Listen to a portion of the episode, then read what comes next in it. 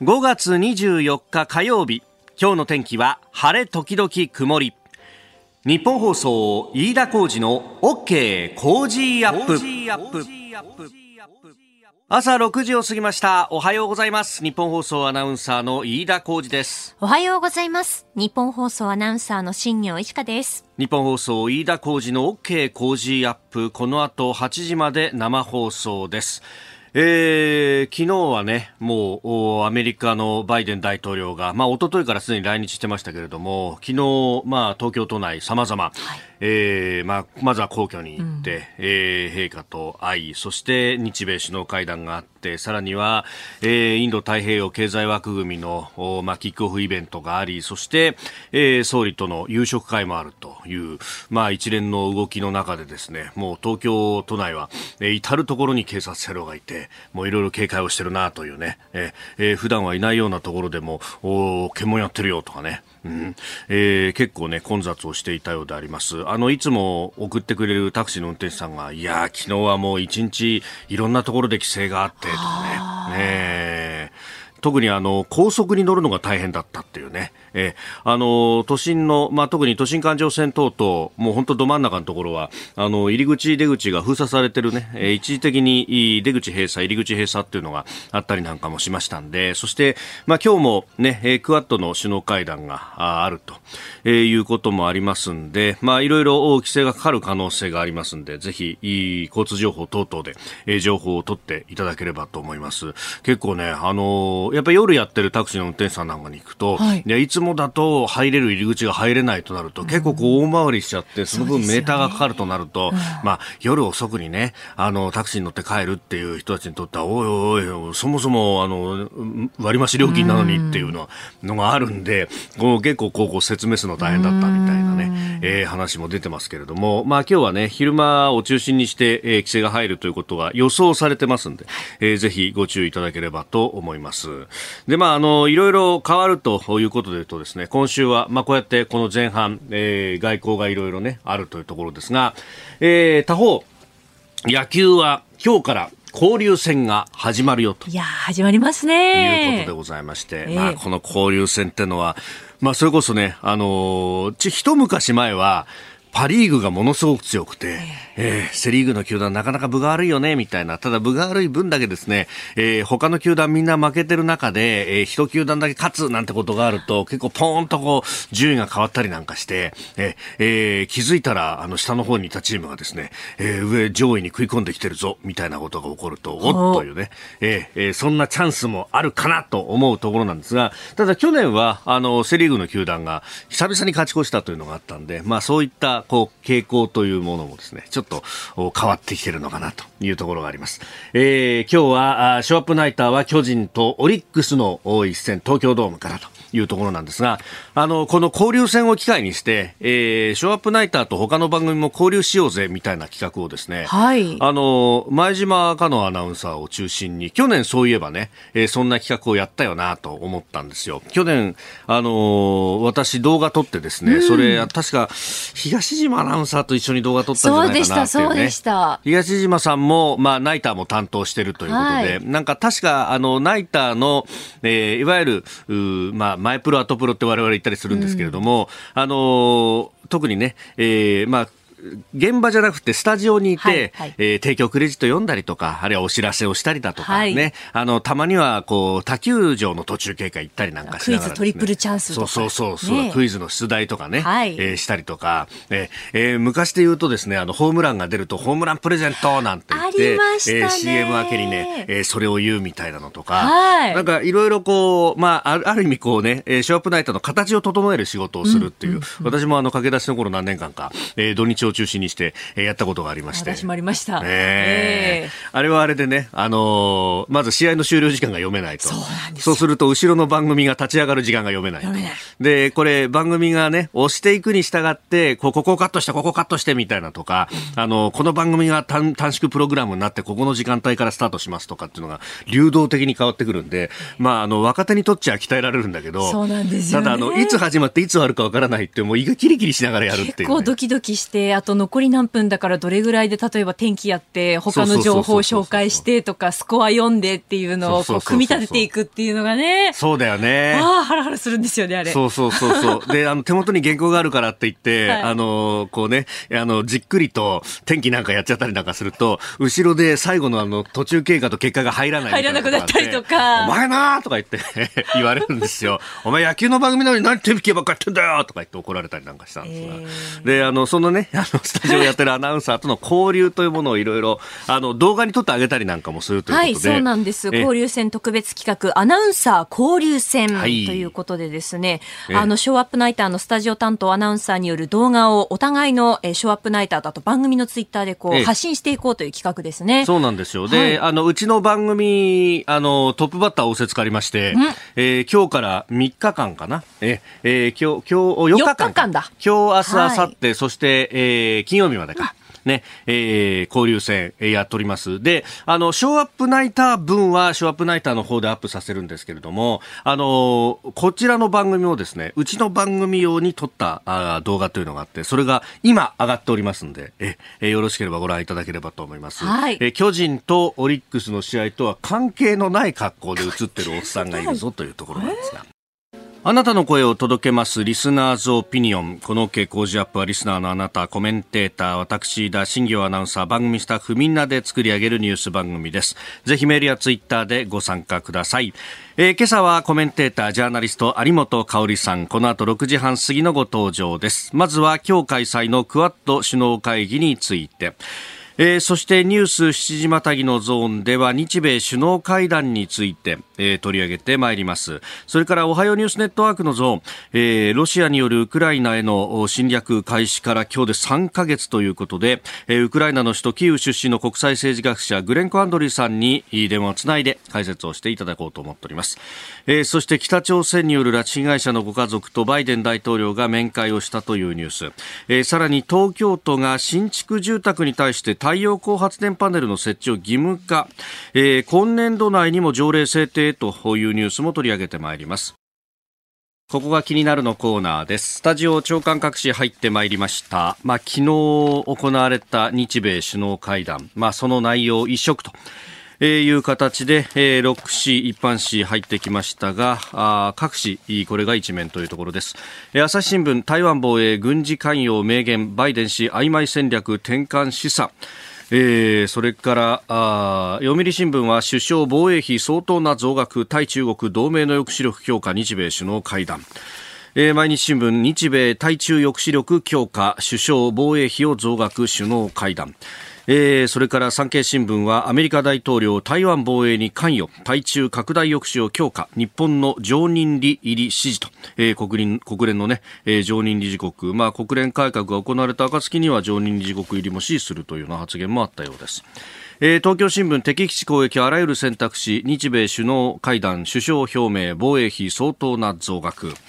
えー、それから日経は台湾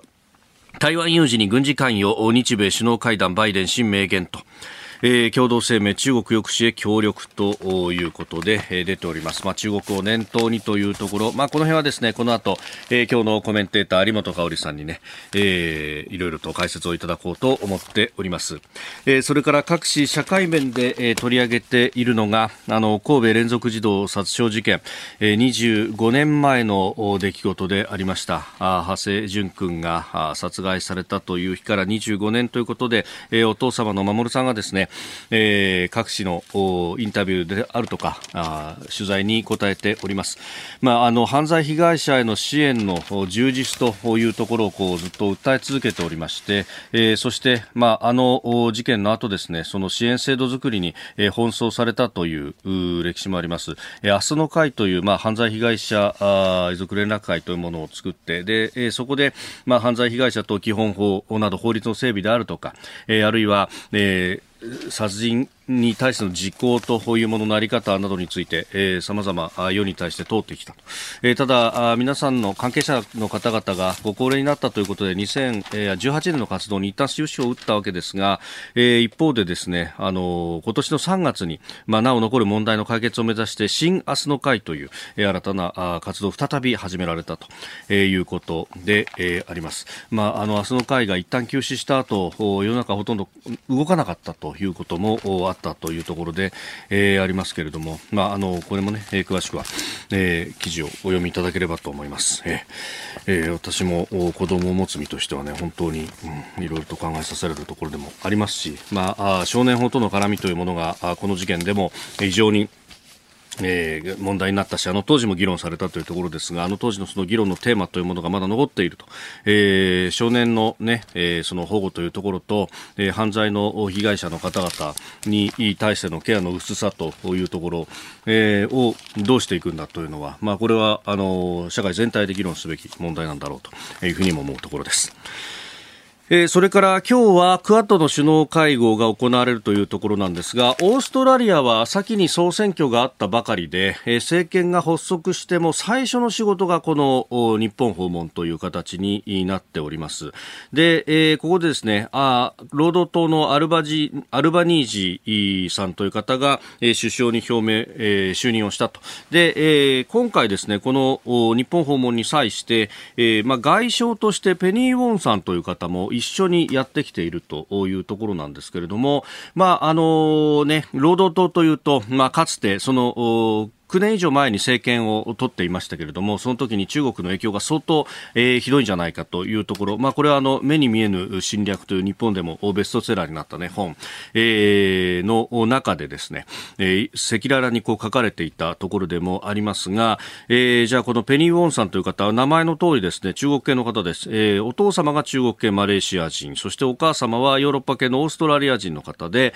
えー、オーストラリアに、まあ、移民してこられたという方でもあります。ます。まあ、オーストラリアでは初めてとなるアジア系の外相となるというところでありますが、まあ、中国に対してもですね、このところは厳しい発言をされていまして、例えば2019年に、あの海外の勢力が SNS などを通じて、えー、オーストラリアに対して、えー、干渉してきてるんじゃないか、その調査を、うん特別委員会を設置しようじゃないかという案を当時野党の労働党が出してそれに与党も乗っかったんですけれども、えー、この時も中心になって、えー、ペニー・ウォン氏が、動いたと。偽ニュースや偽情報の増加はオーストラリアだけでなく世界中の民主主義の深刻な、えー、リスクになっているということで、えー、我々の民主主義を悪意ある外国勢力から守る必要があるというふうにペニー・ウォン氏は述べていたと、えー、いうことでありまして、まあ、このところは中国に対しても厳しい姿勢になっているというところなんですが、まあ、ただ日本として気をつけなければいけないのは、えー、さらに遡ること10年以上あるんですが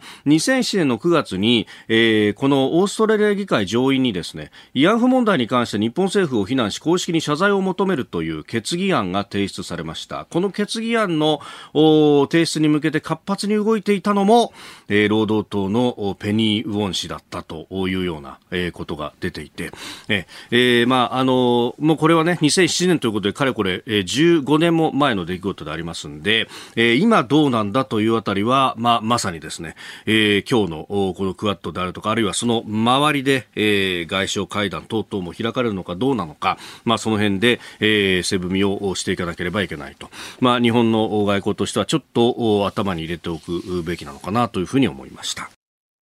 えー、この時間からコメンテーターの方々ご登場です。今朝はジャーナリスト有本香里さんです。おはようございます。おはようございます。よろしくお願いします。さあ、まずは今日開催される日本、アメリカ、オーストラリア、インド、クワッド首脳会合についてと、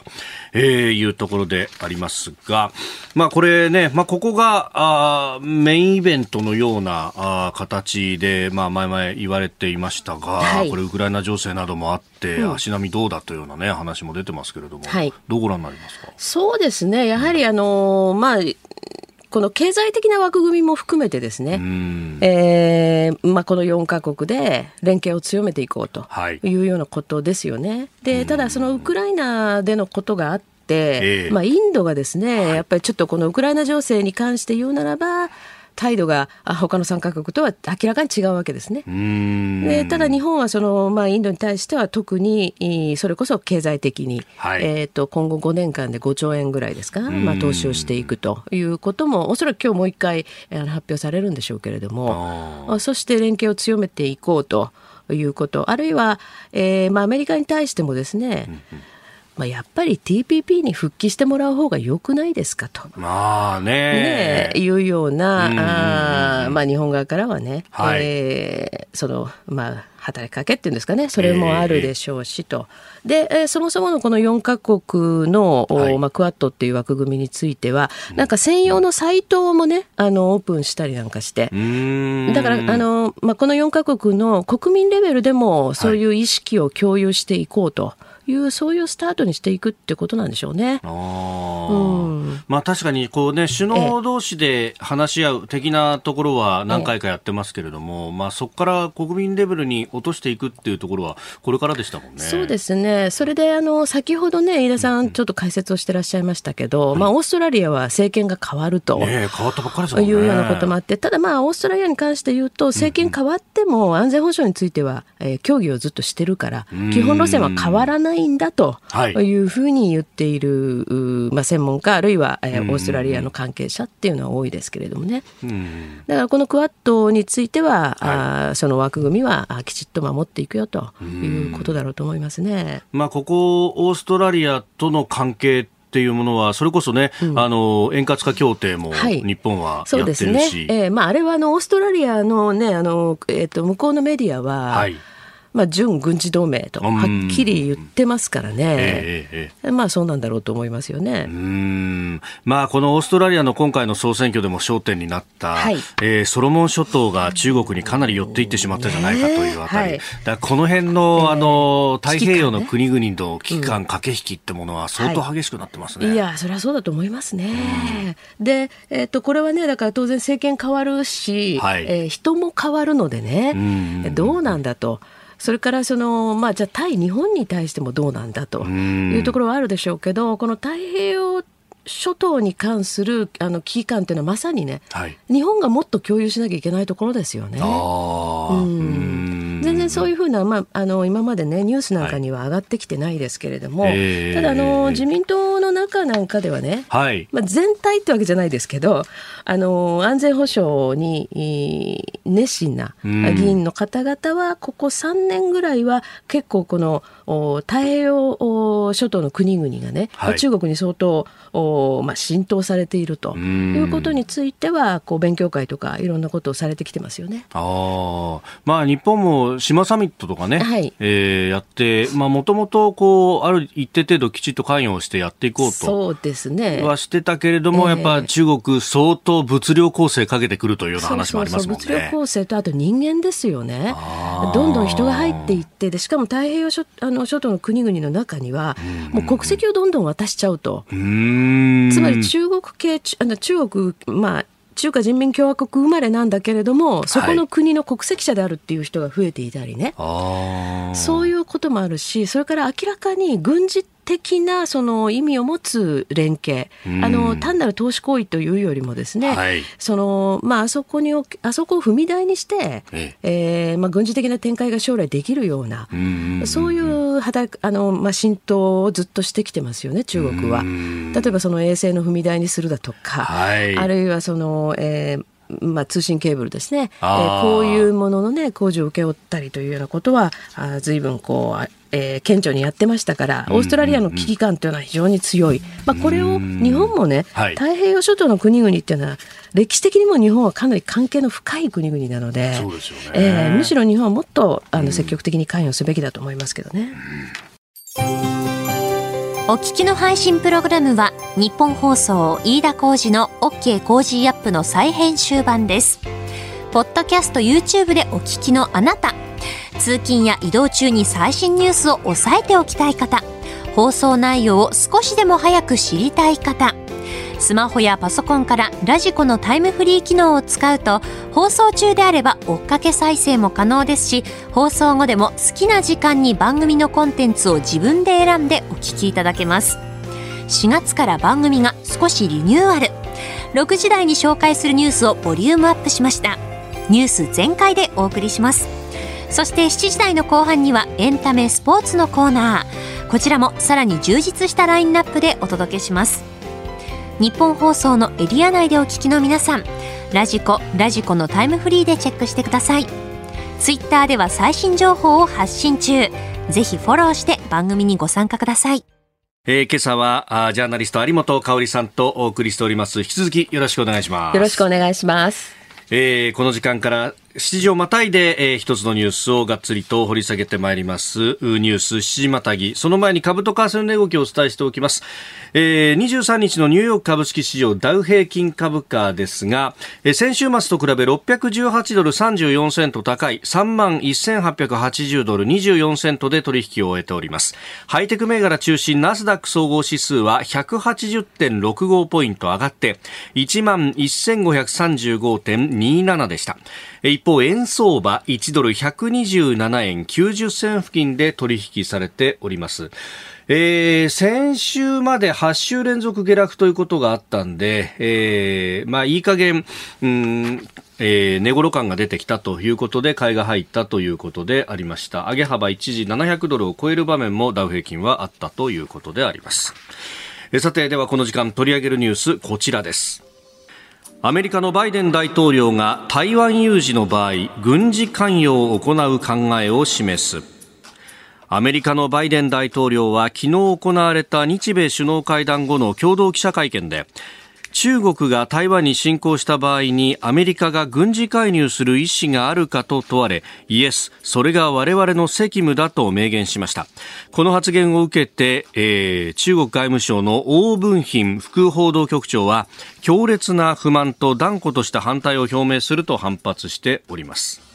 インボルブド・ミリタリリーとい。うふうに、まあ聞かれてイエスと答えたと、まあこれをその派兵なのかどうなのかといろんな捉え方があるみたいなことを言うと思いますが。えーえーまあでも、まさに、まああの、イエスというふうに割合きっぱりとね、おっしゃったんで、えー、おというふうにみんななりましたけど、でもそのインボルブメントっていうことだったらば、それはそうでしょうねって話でしかないですよね。でアメリカは台湾関係法っていう法律も持っていて、はい、でそのまあ戦略的曖昧さなんていうふうに言ってますけれどもね、えー、でも今まで過去をずっと振り返ると、はい、まあ、台湾海峡で危機と言われた時にはそれなりの動きはしてきてますからね。まあ、かつてはね、えー、空母打撃軍を派遣してということもありましたからね。90年代なんかはね、私たちあの世代だと、特に、まあ、はい、えー、台湾に関心の高かったもん人間としては、非常に、えー、記憶に鮮明ですよね。1996年かな。うんうんうん、ちょうど総統選。総統選をやっていて、はい、まあ、中国はミサイルで脅したという時ですよね。えー、あの時空母を台湾海峡に入れてますからね。むしろあれでね、台湾の中は結束して離島さんでっていうはい、そういうふうになったと。だから逆に中国は下手打ったって話ではありますけれども。でその1979年に台湾関係法というものを結ぶ前は、米価まあ、あの中華民国とですね、はい、同盟だったわけでしょう。まさに。でそれをだからその、まあ曖昧にしてきたということなわけですけれども、はい、まあ、それは軍事的な関関与介入、うん、まあ、これはあり得るということですよね。まあ、ホワイトハウスがそのえー、会見の直後に、はい、えー、すぐにこう打ち消すような言い方をしましたけれども、えーえー、まあ別にイエスでよくないですかって感じですよね。インボルブメントだったらね。あらゆる選択肢があるみたいなところですよね。ってことですからね。で今までもあの、まあ、アメリカは、はい、その政権によってとかですね情勢によって、結構踏み込んだあその、まあ、政権関係者の発言っていうのはありましたよね。あるいは軍の関係者の発言というのは。ですから一番最近ですと昨年でしたかね。あの当時の、はい、おインド太平洋軍の司令官のあの、結構強い発言があったじゃないですか。6年目今後6年以内に。はい、6年以内にという発言があってね、でまあ、あれはその予算を取るためのまあ、発言なんだなっていうことも言われましたけれども、ねはい、ただ中国はそのアメリカにとって変わろうという野心を持ってると、ええいうことを明確に言ったというのはかなり大きなことで、え当時のデイビッドソンさんですかね、はい、まあ、あこういうこともありましたからね。まあ、常にその危機感っていうのは持ってますよと。で状況によっては、まあ、それなりの強い言葉で牽制をしたりということもしながらでもいざとなったら、まあ、それなりの動きはしますよってことですよね。うんまあね、台湾の国内で世論調査をしたときに、はい、まあ、ウクライナのこう情勢を受けて、うんうん、じゃあ本当にアメリカが動いてくれるのかっていうところに、ちょっと懐疑的な意見が増えてきてるっていうのも、そうですね、やっぱこれは見てますよね、ね。えー、それはそうですね。うん、で確かにねこれは世界がそれを見ちゃいましたからね、まあ、もちろんそのウクライナに関して言うと、誤解がないように、はい、あの言わなきゃいけないんですけど、ウクライナは別にアメリカと同盟関係にもないし、NATO にも入ってないわけですから、はい、まあ、当然、その軍事的な、ね、動きをするっていうことはないという前提なんだけれども、まあ、あの事前に防衛義務的なものは一切なかったわけです、ね、なかったわけですからね、ただ、そのロシアの動きですよね、はい、要するにその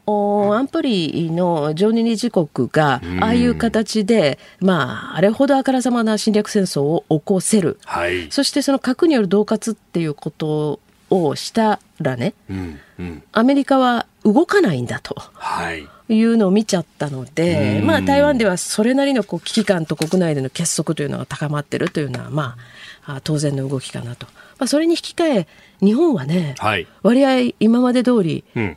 あの、まあ、国民の意識は変わってきてますけれども、はい、いろんな調査では。えーでも国会見てると相変わらずですよね。うん。あの、憲法審査会の議論なんか見ても、うん、まあ相変わらず、その、じゃあ必要最小限の、はい、お守りというのは一体何なんだみたいな。だから、守らないように守らないように議論してるとしか思えないような感じですよね。うん。だから本当にね、あの、気をつけなきゃ一番注意すべきは我が国なんですけれどもね。あまあ、そのあたりね、えー、昨日の日米首脳会談の中で、うん、えー、防衛費の増額っていうところは、はい、えー、相当な増額をするんだと、うん、まあ、読売新聞これ一面トップで出てますそうですね。えー、うん、まあ、これはでも言うだろうというふうに言われていましたよね、このタイミングでね。はい。えー、これはまあアメリカからも求められているところなんだろうと思いますし。えーただまあやっぱり気になるのはこの憲法の問題ですね。あの防衛費の増額っていうのは当然必要なことで、国内でもこれに関してはコンセンサスがだんだん醸成されてきたことがありますけれども、まあ、憲法に関しては、やっぱりちょっとその今現状はね、えー、と自衛隊に対して、えええ完全にその手足をまあ縛ってるっていう状態ですよね。だから例えばそのウクライナの状況を見たときに、はい、もちろんさっき言ったように日本は日米同盟がありますから、えー、これに伴ってアメリカはそれなりのアクションをするだろうという希望的観測があるわけだけれども、あのでも例えば一方的にね日本があどっかの国に侵攻されましたと言ったときに、ウクライナは戦ってるじゃないですか。国を防衛するために。あの動きは日本はできないという状況ですからね、現状では。そうですよね、えー、えー、日米首脳会談を受けて、じゃあ日本はどうやって自分たちの国を守ることができるのだというお話、まあ、これは憲法9条にも関わってくるところですけれども、はい、まあ、なんといってもね、陸海空その他の戦力はこれを保持しないって書いてある中で、えー、どこまでできるんだという想定がされてるのかですよね。そうなんですよね。うん、だからもちろんその米軍とのまあ連携の下でということではあるんですけれども、はい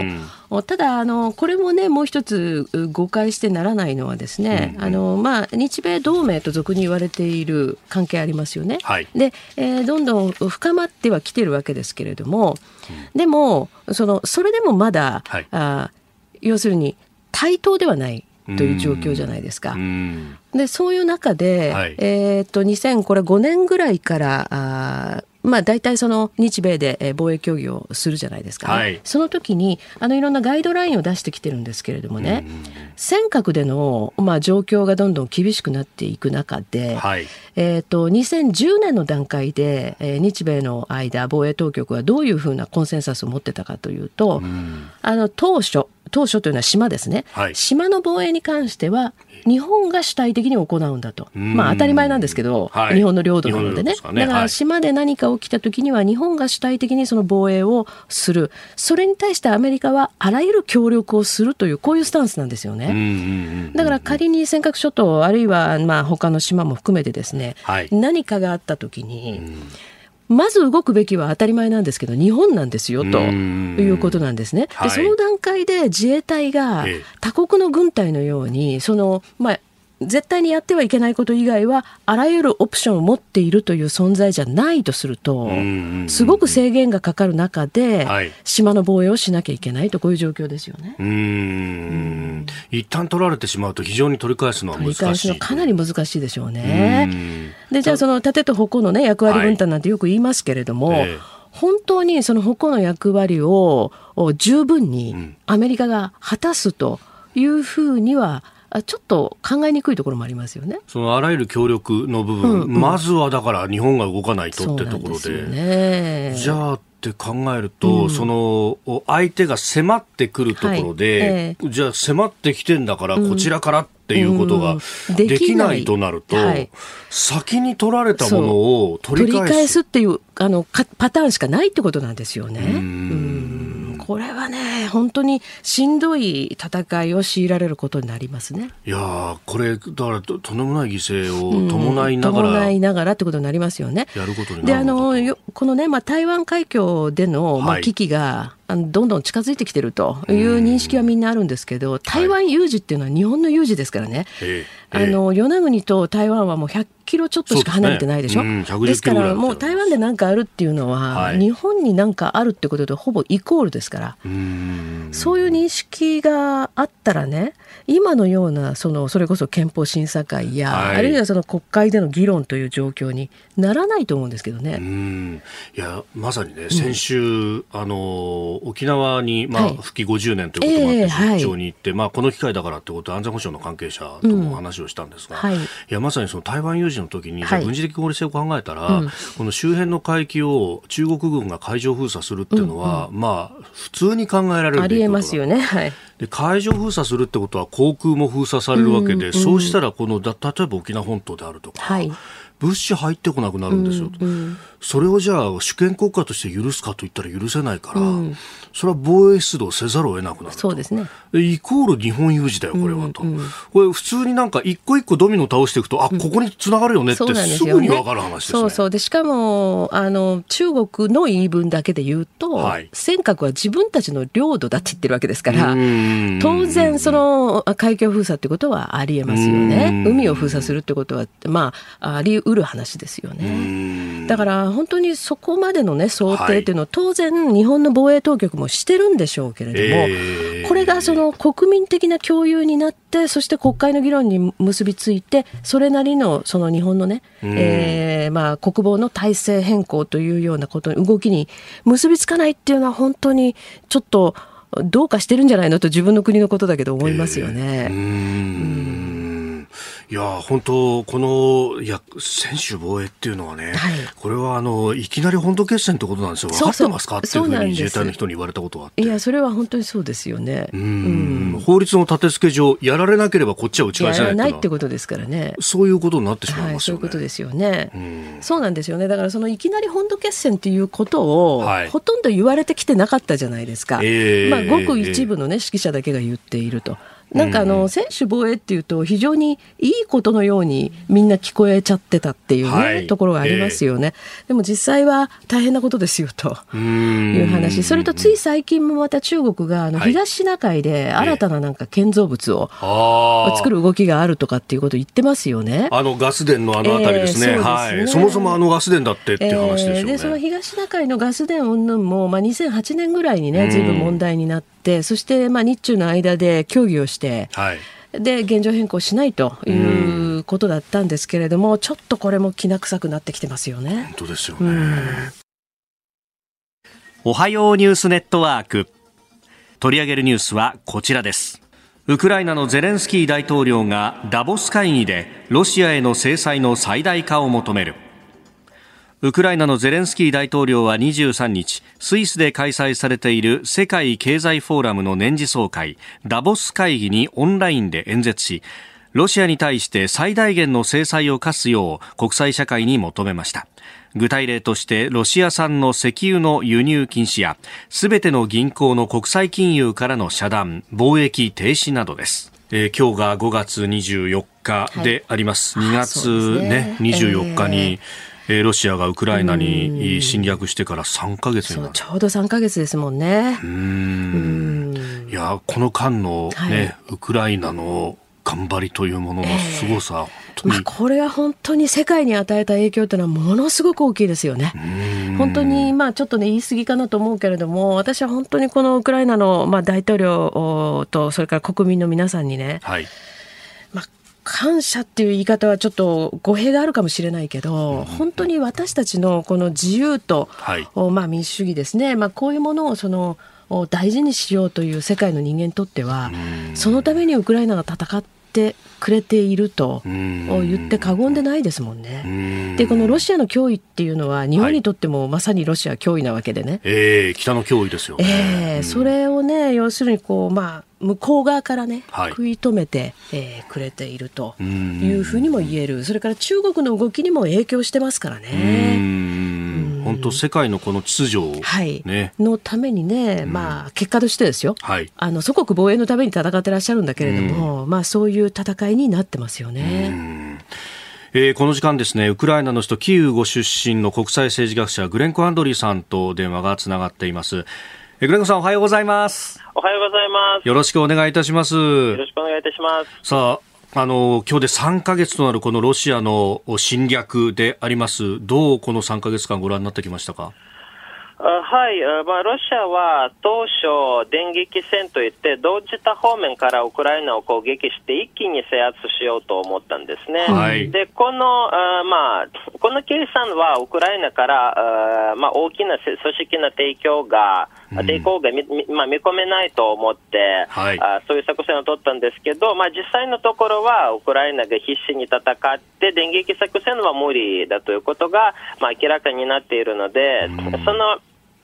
大体、まあ、1か月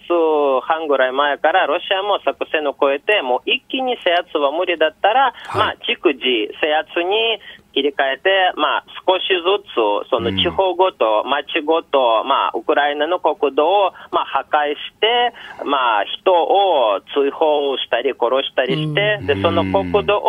まあ、少しずつロシアに、まあ、併合する。そういった、まあ、かなり、かなりというか、もう非常に野蛮な作戦に切り替えていて、その作戦は今でも実行中です。うんでそれに対してのこのウクライナの戦い方ですが、もうここに来ると、まあ、西側の支援等々も受けながら、えー、粘り強くやっていくという形になりますか？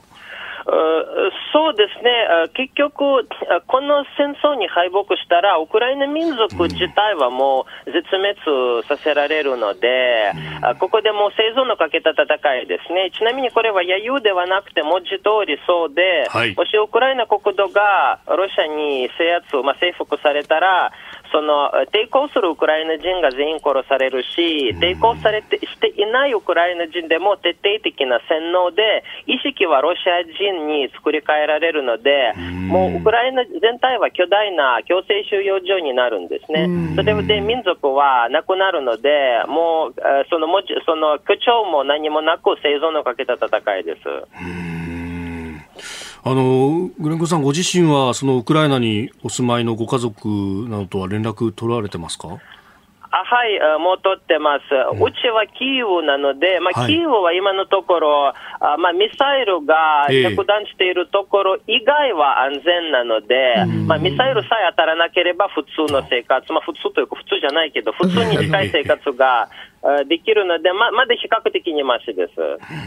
えー、スタジオジャーナリスト有本香里さんもいらっしゃいます。グレンコさんおはようございます。あ、おはようございます。よろしくお願いします。いします。いや、あの、本当に依然として大変な状況で、えー、まあ、マリウポリもですね、えー、あのようなことになりました。しかし、あの、今後ですね、えー、実は先,、えー、先週ですかね、私もあの、えー、駐日ウクライナ大使にも直接お話を伺いましたけど、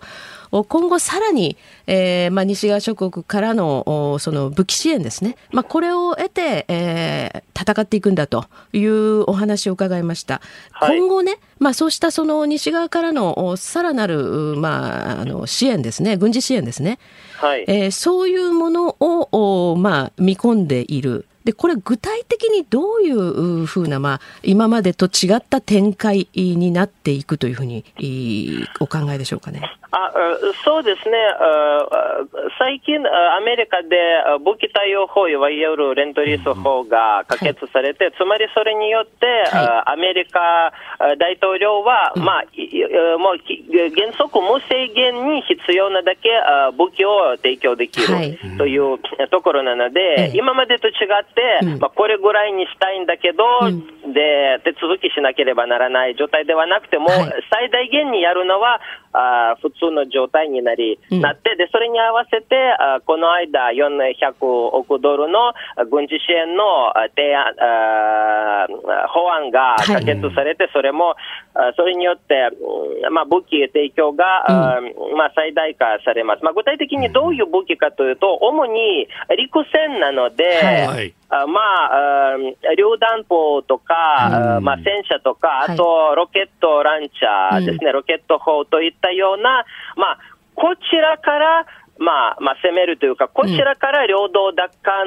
するために、大量に必要な武器なんですね。で、ロシア、ロシア軍はもうそういう長期戦は、もうなるのはもう見込んでるから、彼らは彼らなりに占領地を要塞化するんですね。だからそのロシア軍が要塞化した占領地にに対して、こう、火力でその要塞化されたところを破壊する必要がまた出てくるので、あまあ本当にもう火力の勝負になると思われます。まあ、それともう一つあの、まあ、初期の頃から言われていたそのミサイル防衛ですね、このシステムというのが、えー、課題に一つなっているというところもあるんでしょうけれども、まあ、これはそんなに簡単なことじゃないんでしょうかね。うん。そうですね、まあ、一部の噂噂ですけど、うん。はい、によると、えー、まあ、ととうとうその、まあ、防空システムのパトリオットの提供も行われるということも、うん、そのまあ、専門家によって言う人もいるんですね、えー、ただ、アメリカ当局はパトリオットを送るというのは言ってないので、まだわからないんですけど、うん、ただ、もしパトリオットというのを送ることになれば、うん、そのロシアのまあ、制空権はないんだけど、優勢ですね、うん、それにおけるロシアの優勢はそれで逆転できるので、でね、まあ、一つの大きな布石になるんじゃないかと思います。そうですねまあ、あのただ、えーと、駐日大使もですね、まあ、我々はすべてのウクライナのその領土、国土を解放していくと、うん、まあ、ゼレンスキー大統領はもうそういうその意思を表明してるんだということを強調されていました。であの今、グレンコさんおっしゃったように、もうこれはウクライナ民族としてのその存亡をかけた戦いだと、こういうことで、国民の皆さんもそういう意思は強く共有し続けているっていう理解でいいんでしょうか？そうですね、まあ、さらに言うと、むしろそのゼレンスキー大統領は、まあ、母と母なので、彼個人の考え方では、まあ、どこかで和平したいはずなんですね。なるほど。えー、まあ、リベラルな人ですよね、もともと。そうです、そうです。えーあだけども、国民が、ここまでひどいことをされているし、まあ、ここまでロシアは野蛮なので、もうここで許さないと。で、だから国民は、大統領は和平したくても、国民はそれで認めないので、で大統領もその、まあ、世論というか、そういう国民の気持ちに合わせて、もう徹底的に領土解放まで戦おうと言わざるを得ないんですね。でそれで、一つ大事なのは、もしここで、例えばどこかで和平したとしたら、ら、それはあくまで戦争の延期になるだけなので、で次回はどうなるか分かりませんよ、今回、ロシアはたまたま計画は甘くて失敗したんですけど、じゃあ次はよく準備して、成功した場合はどうする、そっちの方が危ないので、それだったら、もう犠牲者の数は最小限に収めるには、もう今回の戦争でもう徹底的に勝つ方が、まあ、全体的にいいと思われています、まあ、それはそうでしょうね。うん、将来の話まで考えると、というところなんですね。えー、グレンコさん、朝早くからどうもありがとうございました。あありがとうございました。またいろいろ教えてください。どうもありがとうございました。どうも。失礼します。失礼します。しますえー、キーウご出身の国際政治学者グレンコ・アンドリューさんと電話をつなげました。いや、最後のあの一言は重いなと、将来の犠牲まで考えれば、えー、ここでしっかりやっとかなきゃいけないんだと。ねやっぱりそれはそのウクライナの方たちにとってみれば、はい、2014年のクリミア侵攻、あれとちゃんとつながってるんですよね。今回唐突に始まったという認識ではないでしょうからね。続いて教えてニュースキーワードです北朝鮮による拉致被害者家族とバイデン大統領が面会。北朝鮮による拉致被害者のご家族は昨日来日中のアメリカのバイデン大統領と非公開で面会をしました。バイデン大統領は私たちはいつも解決を祈っている協力しますと述べ拉致問題への理解を示しました。えー、ブッシュジュニア、オバマ、トランプ各大統領が会ってきました、えー、バイデン氏も今回30分の面会だったということであります。そうですね、はいあのまあ、これ、非公開なんですけれども、えー、まあ、バイデン大統領は、その椅子に座っておられたあ横田早紀江さんですね、はい、さんのお母様に対して、こう本当にひざまずくようにして、はい、えー、話を聞いて、うん、えー、そしてこう、まあ、ハグしたと、はい、いうようなことが伝わってきてますけれどもね、であの弟さんのね、拓也さんも、はい以前もねこの番組であの電話でねつないで話をさせていただきましたが、はい、あの本当にこう涙ぐんでおられたっていうんですけどね。私はあの毎回というとちょっと語弊がこれもありますが、はい、要するにアメリカの大統領が来日されると、うん、あるいはその拉致被害者のご家族がワシントンにいらっしゃって、はい、えー、アメリカの大統領にまあ訴えをすると。うんこれがね、なんかこう、定例化してるっていうこと自体がもう大変な問題だと思いますね。う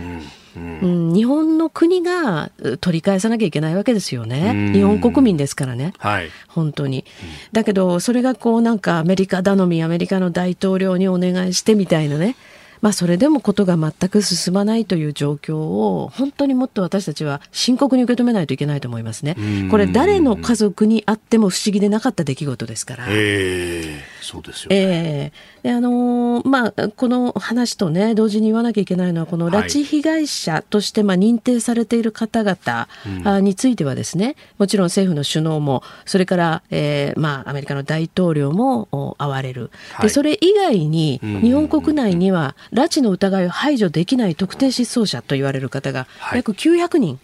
いらっしゃるんですよね。でもちろんその中にはねあの国内でのいろんなあ中でこう見つかったという方もたまにいらっしゃいますけれども。で、ねはい、でもこの900人の中には、あの脱北した北朝鮮の元工作員のねかなり詳細な証言なんかもあって、はい、もうこれは拉致被害者にいつ認定されても不思議はないだろうというまま20年近く過ぎているという方もいらっしゃるわけですよね。えー、でこういう人たちを合わせると、まあ、少なくとも数百人、はい。えー、向こうに連れ去られて人生が台無しになったあ我々の同胞がいる、うん、このことが本当にあの年月が過ぎるとともにですね、だんだんこのことさえもちょっとこう日本人の意識の中から薄れつつある。で国会議員もましてや閣僚もですね、はい。とこう、まあ、言動に疑問を抱かざるを得ないようなことがありますね。このところも、あの、林外務大臣の新潟での講演での発言ですね。はい、まあ、これはちょっと取り沙汰されましたけれども、はい自国民が北朝鮮によって拉致されていてでその国に対してそのワクチンの支援をすると、うん、で放っておけるというものではないという言い方をされたようですけれども、そうですね、ここがないからといって放っておけるものではないという発言がね、うん、というふうにね、はい、言ったようなんですけれども。うんまあ、なんというんでしょうかね、この人類愛的観点に立つのもいいんだけれども、やっぱり日本の外務大臣ですからね、日本国民の痛みというもの、はい、これをね、やっぱり最も重大に受け止めて、えー、言葉も選んでいただかないといけないというところですね。うん、あのまあ、北朝鮮、はい、今、新型コロナが蔓延しているという話で、ね、まあ、確かにそれはそれで北朝鮮の国民にとっての人道的な問題はあるかもしれませんが、うん。うん、その前にこの拉致というものは、まさにその人道の部分で、これを踏みにじっている。踏みにじって大変な犯罪ですからね。しかもこれもう30年、40年、はい、50年以上50年以上の問題ですね。で、これ私はずっと言い続けてるんだけれども、はい、あのアメリカ当局のね、えー、えー、人たちからも実は日本の政治家は何度も言われてるんですけれども、うん、日本国内でできる制裁をやってないじゃないかということですね。でここにやっぱり踏み込めない、はい、でまあその朝鮮総連に対する対応もずっと今まで通りのままであるということ、うん、それからあの日本国内でですね拉致の実行に関わった個人あるいは団体というのがあるわけですね。うん、でこれについても時効というようなこともあるのかもしれませんが、はい、しかし時効であるならなおのことその情報は公開すべきなんじゃないですかね。うん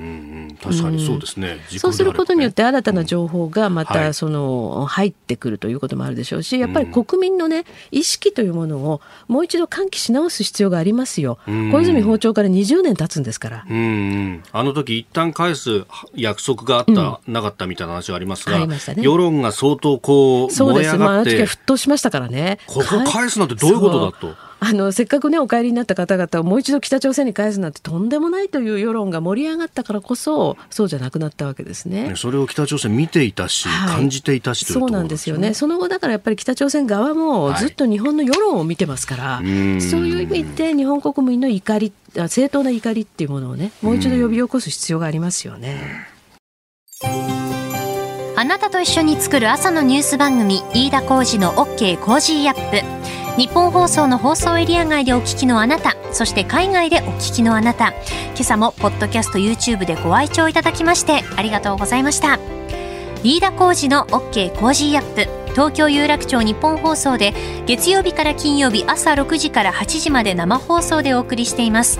番組ホームページでは登場いただくコメンテーターのラインナップや放送内容の原稿化された記事など情報盛りだくさんです。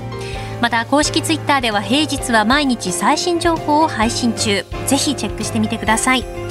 そしてもう一つ飯田浩司アナウンサーが「夕刊フジ」で毎週火曜日に連載中。飯田浩二の「そこまで言うか」こちらもぜひご覧になってください。忙しい朝そして移動中ニュースを少し深く知りたい時。ぜひ AM、FM、ラジコはもちろん日本放送のポッドキャスト YouTube でお楽しみください。